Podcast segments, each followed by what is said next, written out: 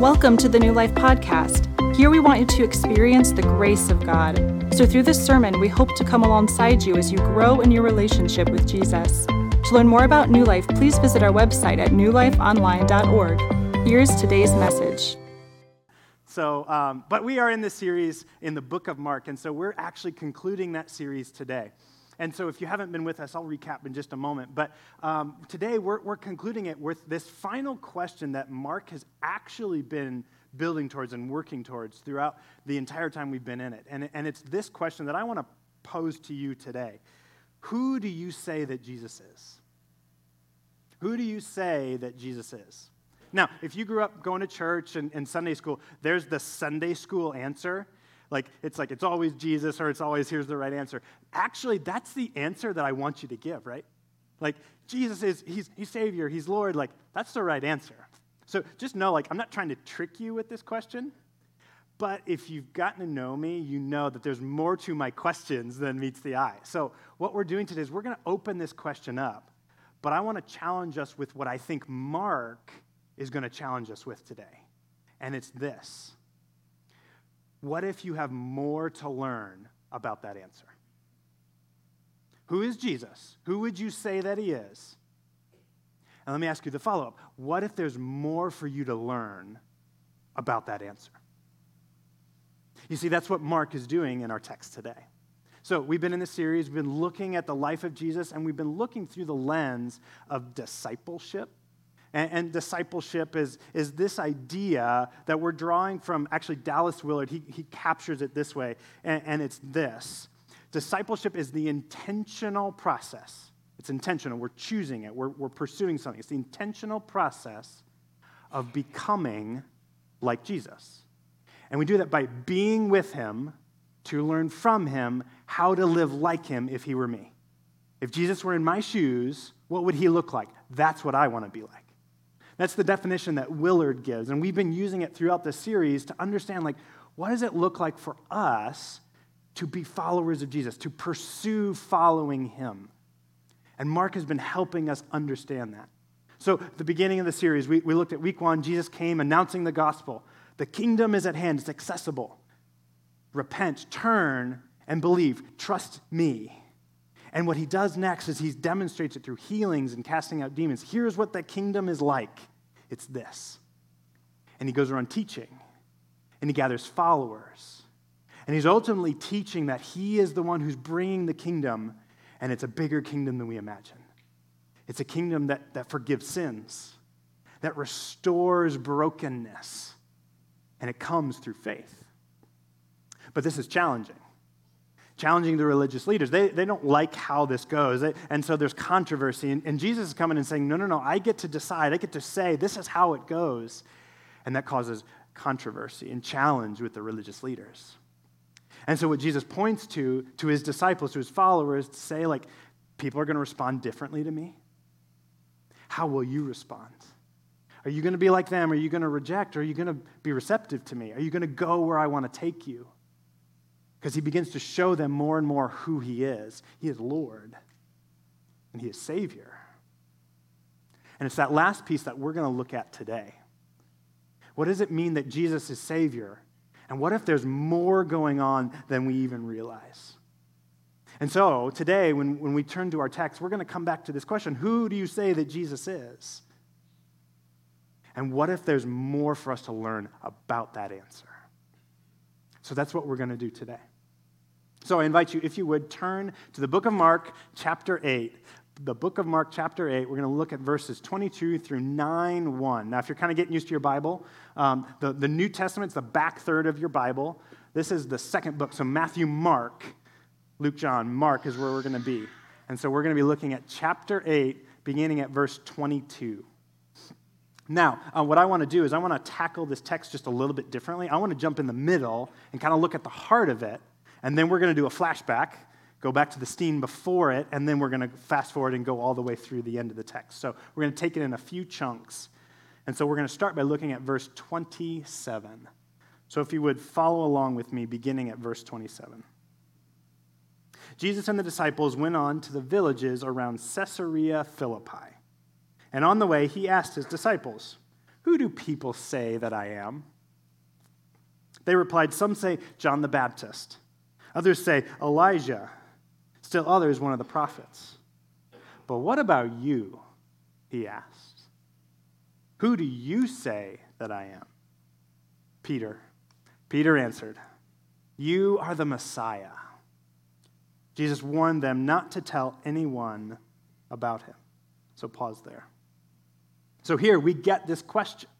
This question, who do you say that Jesus is? This is something that Mark has been building towards, he's been working towards. And so we arrive in chapter 8.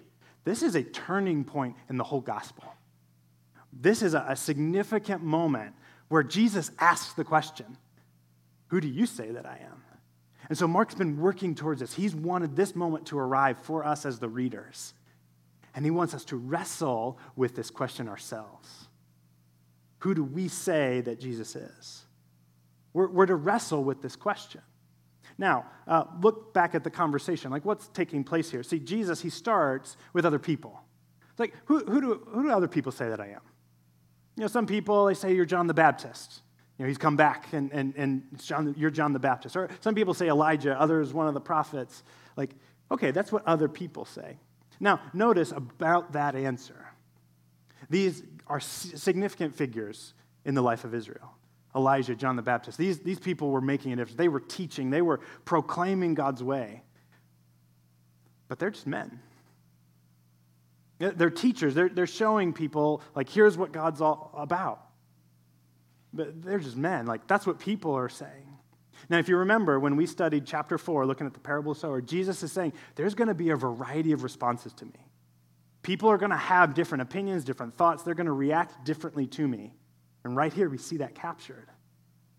People, how they think about me, it's going to be varied. But Jesus doesn't want it to go there. He's not content with what the polls say. He says, What do you think? He looks at his disciples and he says, like, but what about you? Who do you say that I am?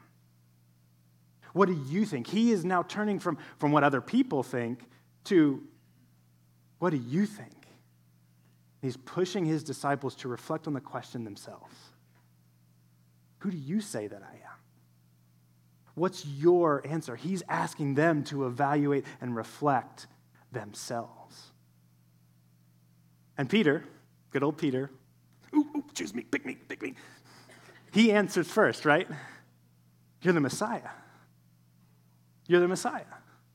Now, if you've grown up in church, you've heard that word before, or maybe even if you haven't, you, you might be somewhat familiar with it. But I just want to kind of refresh. What, what does this mean? Like, here's the answer you're the Messiah. But what, what are we talking about here?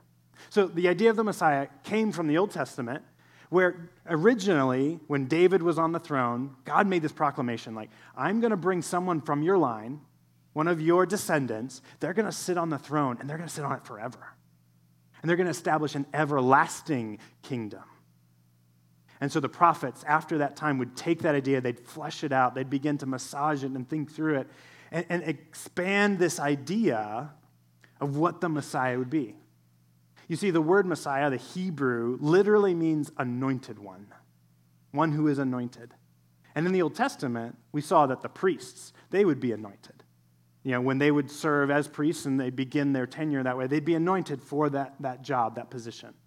We also see some of the prophets being anointed. But we also see kings. Anytime a king would ascend to the throne, they would be anointed as king.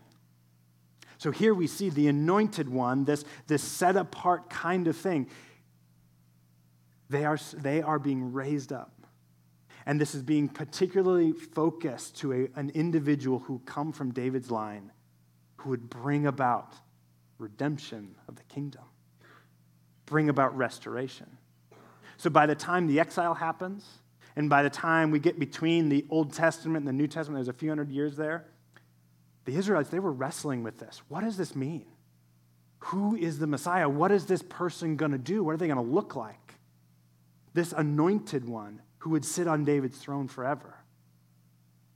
They began to see a king who would come a king who would free them from oppression, free them from slavery, free them from the power of, of other nations coming in, particularly Rome. So the time we get to Jesus, and this time, see, Rome, they, they had occupied the land. They were the overseers, they were oppressing Israel. And now the people, they were looking for freedom. The Messiah would be the one to bring it.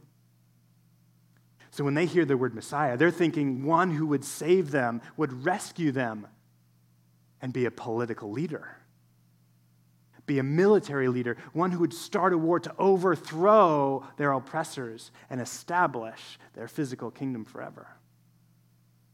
That is what they're looking for. And so we'll get to that in a minute. You, you kind of sense where this is going. Like, that's not how this works, right? So that's Peter's answer. It's like when he says Messiah, this is all the stuff that comes with it. But I want to pause on that because I think the essential idea is this that the Messiah is a kingly Savior. It's a king who's going to come and rescue people. And that is true. That is what the Messiah comes to do. Jesus is going to amend that. He's going to correct that. But like camp on that for just a minute. When, when we ask ourselves the question, like, who is Jesus? Who is Jesus to you? Is he Savior? Is he the rescuing one? Does he come in and does he save you? Or, or would you respond to the question, who is Jesus? Is he teacher? Is he a moral exemplar? Is, is he someone that we can look to as our guide? Is he merely a man? Or is he something more? Uh, for those of you, you're kind of wrestling with this question, you're trying to figure out what you think about this question? Who do you say that Jesus is? Mark wants to say he's Savior. He's your Savior. He's your rescuer. That is what Mark is putting on the table.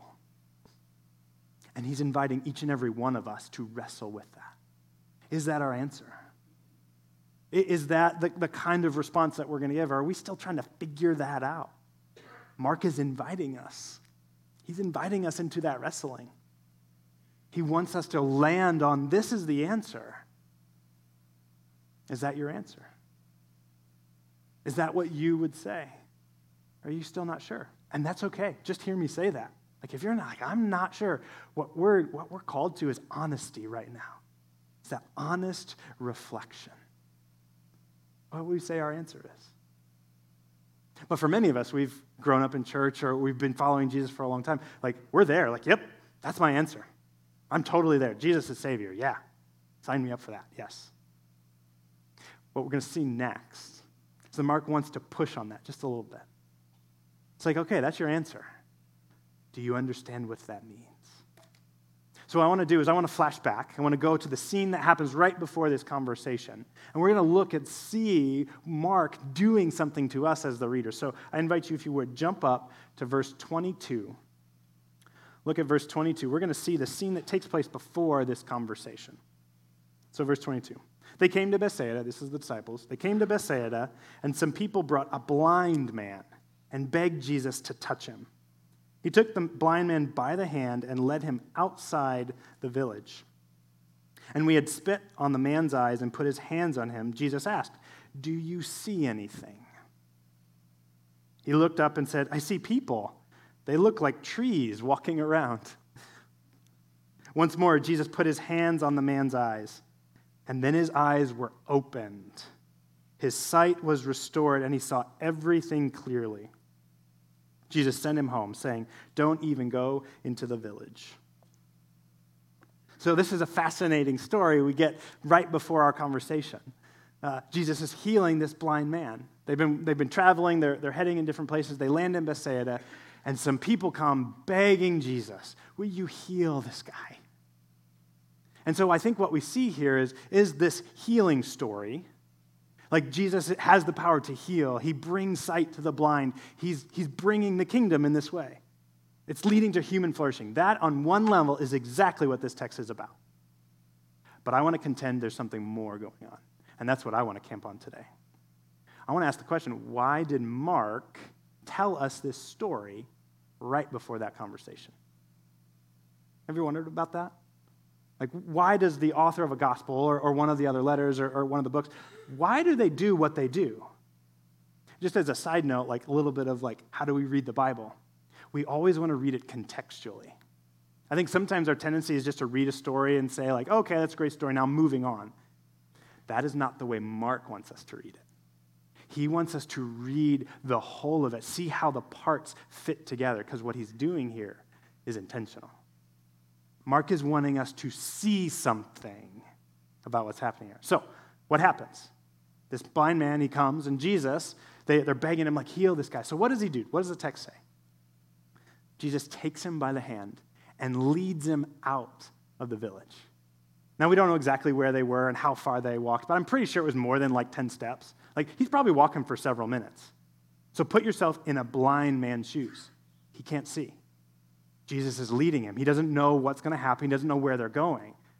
But imagine that, that feeling like Jesus has his hand and he's just walking him along. Doesn't know where he's going, doesn't know what's going to happen next. But they, they, get, they, they get away from town.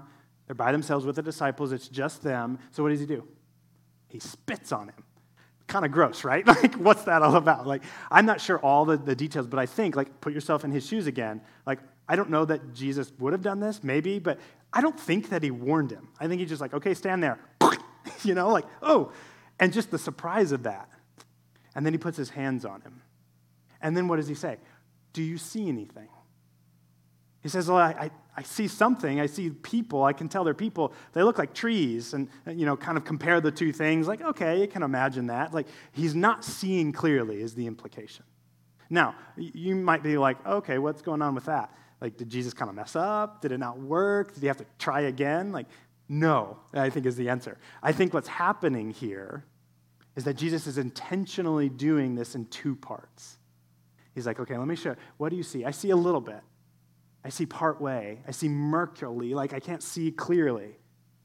Let me do it again. And he puts his hands on his eyes, and what does it say? His eyes are opened, and he can see clearly. I think what we see is a picture and a contrast. You see, this is about the healing. Jesus is healing and bringing the kingdom in this way, but then he's also teaching through it. I think what Mark wants us to see is that this is an object lesson. This man is in contrast to the disciples. You see, the disciples, they've been walking with Jesus. They've been following him along. They've been going on this journey, just like what Jesus did with this blind man. Took him on a little journey. He led him by the hand. And then partway, he's like, Let me give you a little taste. Let me give you a little vision. Let me help you see just a little bit. But it was in part. And Jesus does it again. He's showing progressively. And I think that's what's happening here with the disciples. You swap out the word see for understand, and I think we can picture it. They're beginning to understand. They're beginning to understand who Jesus is, but only in part, only part way. They're on this journey of understanding.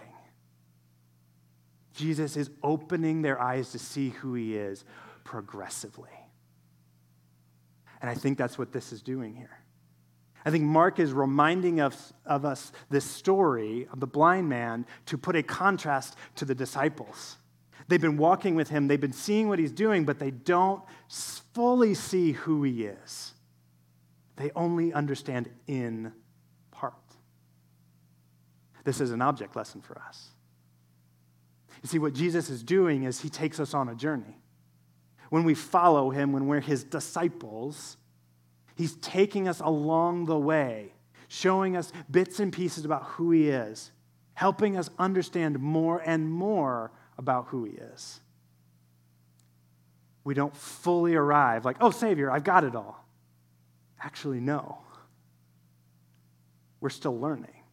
We're still along the way. We're still uncovering more and more about who he is for those of you who are married, um, maybe you've been married for a short time or a long time, but I'm curious to say if you were to just kind of take an inventory of where you are right now with your spouse, you'd probably look back and say, like, hmm, I've learned more about them than I used to know. Especially those who've been married for a long time. Like, I wonder if you're like, oh man, there's just, we've gone through a lot of life, there's more here. Like, you look and see, like, oh, my knowledge about a person grew.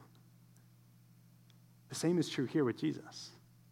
It's not that we check a few boxes like, okay, I know who Jesus is. We might get the framework, but it's just like a marriage. Over time, you learn more and more and more about this individual. This is what Jesus is wanting us to see.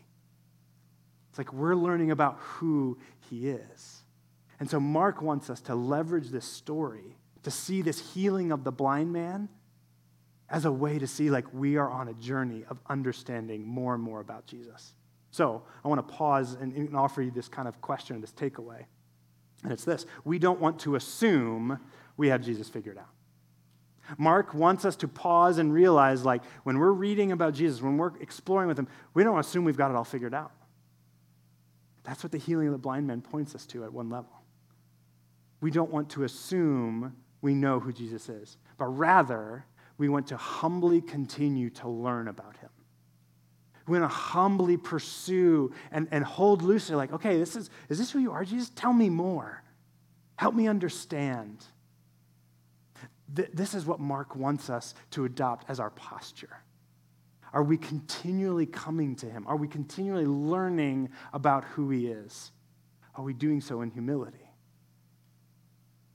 Because this is a contrast as we're going to finish our conversation with Peter and Jesus, we're going to see like there's some misunderstanding here. The goal or the, what Mark is elevating for us is to say that we don't have it all figured out, so we keep coming back to Jesus. We keep learning about who he is. We don't want to assume we've got it all figured out. So, that's one takeaway that we're going to walk out with today. But what is it that Jesus wants us to see? If, if we've got this idea of Messiah, Savior, but how does he want us to understand that? That's where I want to go next. So jump back to our conversation, and we're going to pick up and kind of flash forward here at verse 31. So it's after Jesus and Peter have their initial conversation, like, You are the Messiah. Okay, don't tell anybody about this. What happens next? Verse 31. He then began to teach them that the Son of Man must suffer many things and be rejected by the elders, the chief priests, and the teachers of the law, and that he must be killed. And after three days, rise again. He spoke plainly about this. And Peter took him aside and began to rebuke him. But when Jesus turned and looked at his disciples, he rebuked Peter. Get behind me, Satan he said. You do not have in mind the concerns of God, but merely human concerns. Then he called the crowd to him, along, along with his disciples, and said, Whoever wants to be my disciple must deny themselves and take up their cross and follow me. For whoever wants to save their life will lose it, but whoever loses their life for me and for the gospel will save it. What good is it for someone to gain the whole world yet forfeit their soul? Or what can anyone give in exchange for their soul? If anyone is ashamed of me and my words in this adulterous and sinful generation, the Son of Man will be ashamed of them when he comes in his Father's glory with his holy angels. Then he said to them, Truly I tell you, some of you who are standing here will not taste death before you see the kingdom of God has come with power. So, right here, we get challenged from Jesus. What he's doing here is he's helping them understand that answer is the right one. Yes, Messiah, you're correct. But here's what it means. And so, what does that talk about? What does that point us to?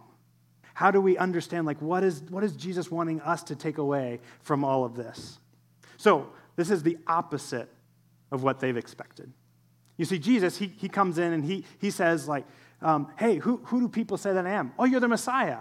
Yeah, that's right. I, I am the Messiah. But you don't understand what that means.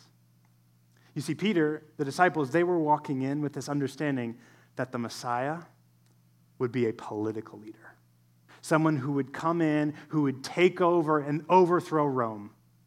They're coming in to, to use power and strength, use the sword, use might, go to war and overcome.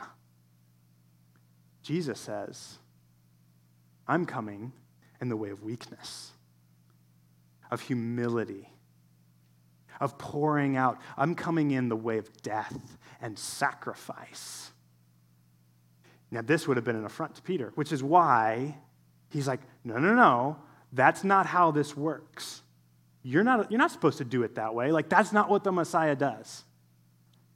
And so, what does Jesus do? He looks around at his disciples. Instead of just responding immediately, he looks to his disciples. I think he's concerned and aware of how things are coming across to them.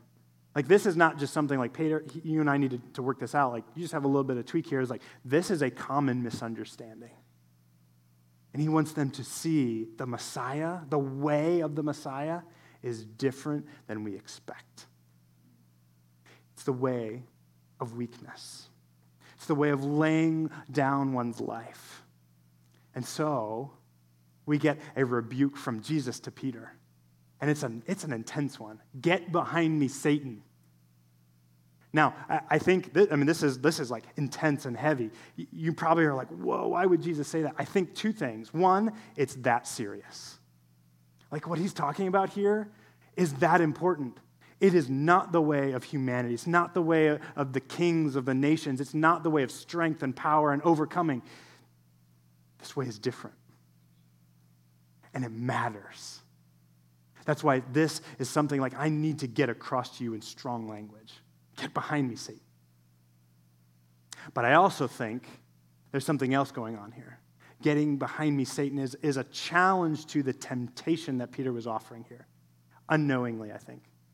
If you go back and look at Jesus when he first shows up on, on the scene and, and he announces his ministry, one of the things that he does is he goes out into the wilderness and he's tempted by Satan. He's by himself. He's out there for 40 days. He's hungry. He's thirsty. Satan shows up and said, Hey, you're the Son of God, right? You should be able to do all of these things. Make bread. Take over the world. Like, throw yourself off from the temple mount. Like, do it like this way. That was the temptation. It was to do it in his own strength, his own way, because he, he deserved it. Like, he could do it because it, it belonged to him. Like, he's the one who is ruler over the world. Like, it's his. Just take it.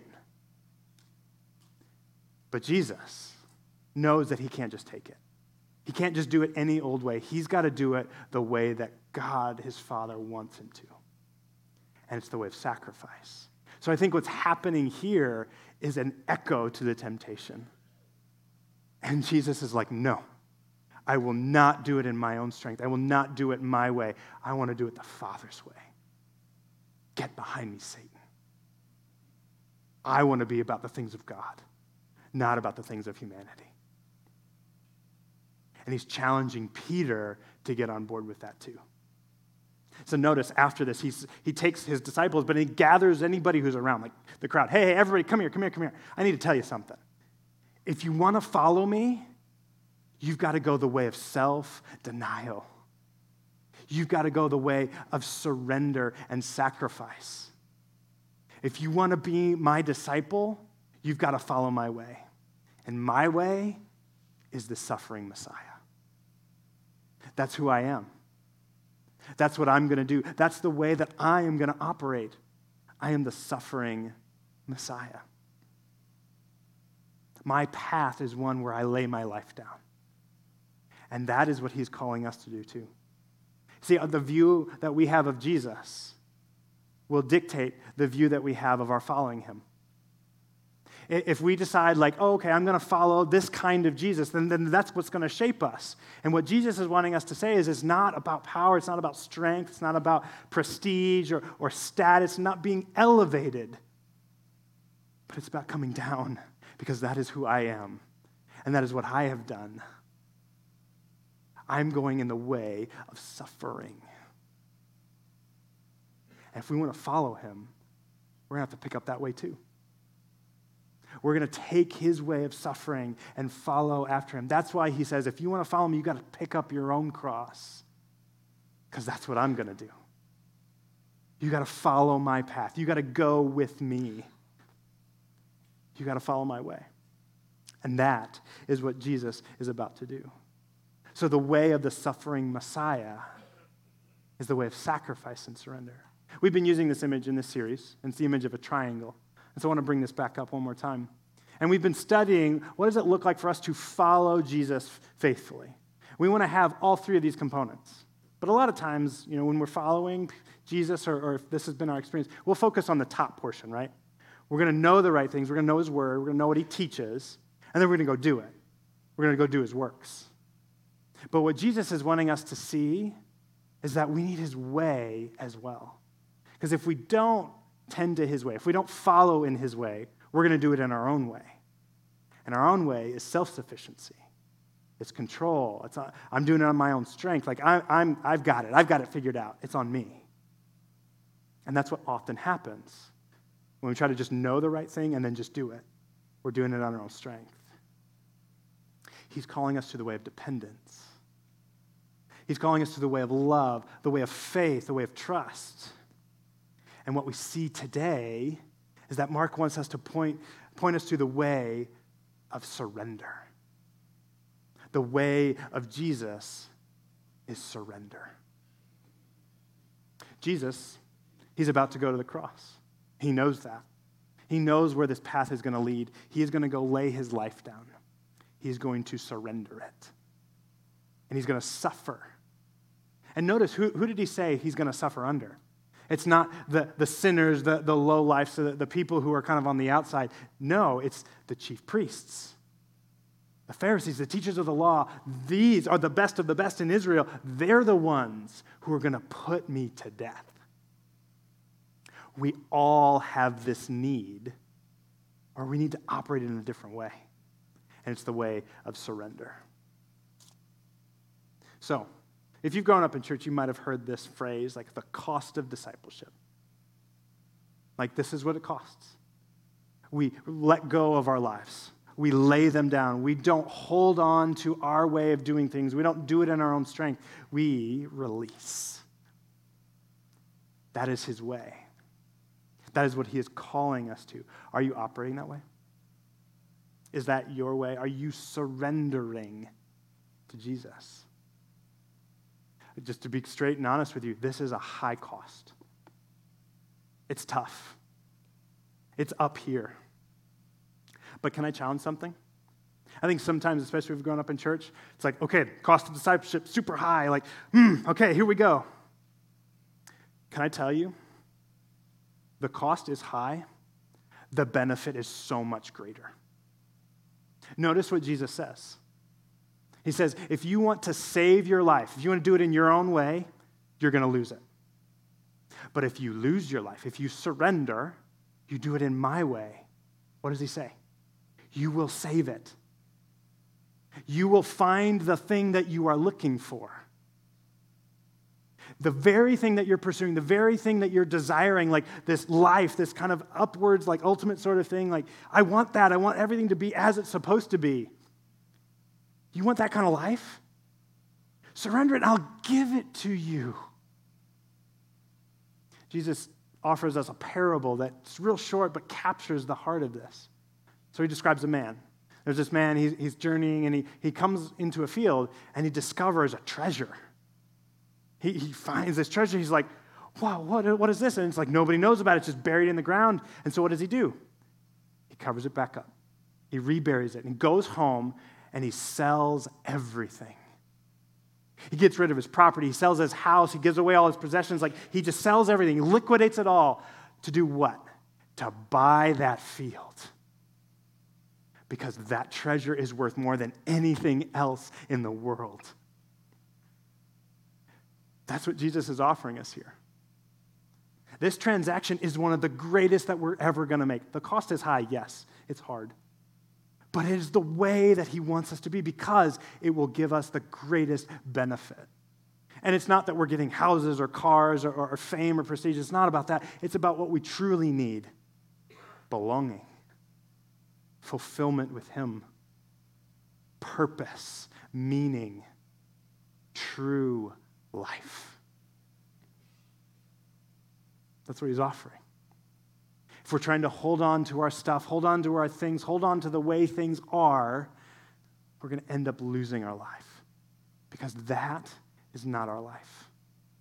It's not in our stuff, It's not in, in how things operate in this world. It's not about comfort. It's not about convenience. It's not about just how things are here. It's about the way things are supposed to be. And that, that is what Jesus wants to give us. He wants to give us true life. So I don't know about you. This is the transaction that we're supposed to make. We're to pay this cost to get an infinitely greater benefit. So before we think like, oh, the cost of discipleship is so hard and we should just be ascetic and like, you know, commit to the way of suffering and like beat our bodies down, like, it's not about that. It's not about just like making ourselves nothing because we're supposed to make ourselves nothing. No, it's for a purpose to be filled up with everything that Jesus wants to give us. This is the way of surrender. This is the way that Jesus wants us to operate. So, bottom line for today Jesus is the Savior to whom we are to surrender. We're to surrender to Him, we're to operate in this kind of way. This is what Jesus wants for us. There's challenge here. So if we come back to this question, who do you say that, that Jesus is? How do we respond? Like, do we f- understand the full picture of what he's offering here? of who he is. He's the Savior. He's the one who rescues us, who saves us from sin and brokenness and death to grant us life. And how we get there, how we operate with Him, is by the way of surrender. So, what does this look like? Or what are some takeaways for today? I have, I have three suggestions for you. And so, number one is this question that Mark is wanting us to wrestle with Who do you say that Jesus is? Who is Jesus to you? Maybe for you, you're still wrestling with that question. You're not sure what your answer really is yet. And that's okay. Mark is inviting you to wrestle. He's inviting you to, to explore this question. He says the answer is Savior and Lord. But he wants you to understand what that means. And so today, if you're wrestling, keep wrestling. Keep asking your questions. Like maybe you're not a praying kind of person, but I, I encourage you just like, all right, Jesus, if you're really there, here's, here's my question. I don't understand this. Help me understand it. And begin to look through conversations, through other people, or maybe bring that question to another person in this church and wrestle together.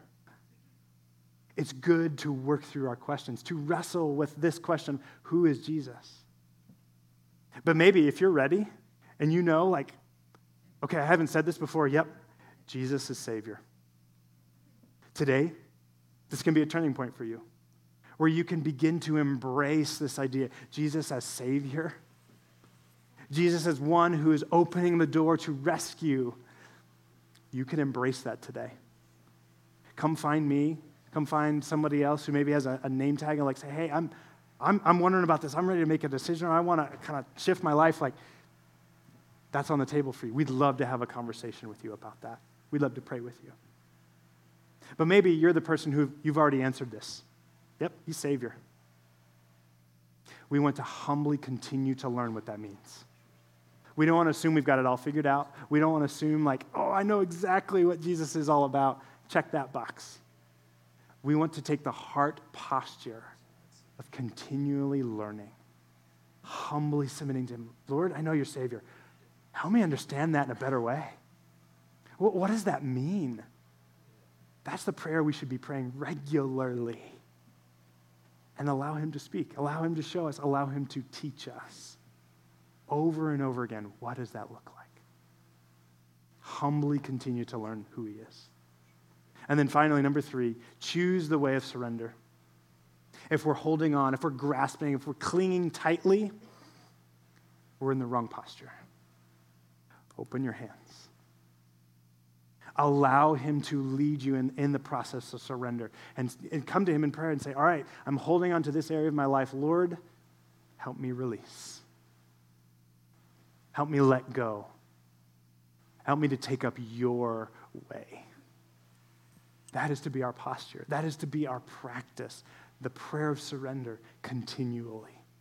So, as we learn more about Him, as we understand further what it means that He's Savior and Lord, would we continually surrender afresh to that? I want to share one more story or illustration real quick, and it's about my wife, Jessica. So uh, when we were um, in college, that's when we met. Uh, we, we, came together in, in, in undergrad and, and, got to know each other there and started dating, got married after that time. Well, this was a formative time for her. She came from a background where she just didn't know much of the Bible and, and didn't understand some of the things. She was a, a believer, but didn't really grasp the depth uh, of what Jesus was all about. And college was a time for her to really embrace that. Now, up to this point, she had uh, kind of a vision for her life, a dream of where she wanted to go. She had a creative background. She was involved in theater, and so she wanted to open a Christian theater company. That was where she wanted to go. But during college, God kind of shifted her vision. He shifted it to one where she was now going to take all of those giftings, all of those creative energies, and, and those kinds of things, and serve the church. She was called to ministry. She's going to do those things that she sensed like she wanted to do and bring that to the church. And so now, fast forward, you know, 15 years later, She's on staff here and, and, and helping our church get better at discipleship and, and offering all of her giftings. It hasn't fully formed yet. There's still more that I think God is doing in her life.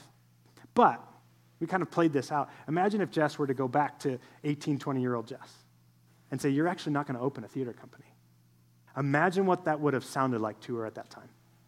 She's like, wait, wait, wait, that's my dream. That's where I want to go. Now she looks at that and said, I wouldn't have it any other way. That is what Jesus is offering us. It's taking something that maybe seems good, but he's giving us something better. That is the way of surrender. So, bottom line for today Jesus is the Savior to whom we surrender. Would you join me in a word of prayer? Thank you, God, that you have given us this story, this text and we get to learn alongside the disciples. We get to see with fresh eyes like they do. Lord, we don't have it all figured out. We don't understand fully what it means that you are Lord and Savior. Maybe we grasp certain elements of that, but Lord, as we go, we just learn how much more we have to learn. So, God, I pray that as we journey with you, as you take us along the road by the hand, that you would continue to open our eyes to help us see. See who you are, see how you operate, see your way. And would we surrender continually and afresh to you? God, lead us in this. Show us how we can do that this particular week. Show us how we can follow you faithfully. You are good. We love you. And it's in your name that we pray. Amen.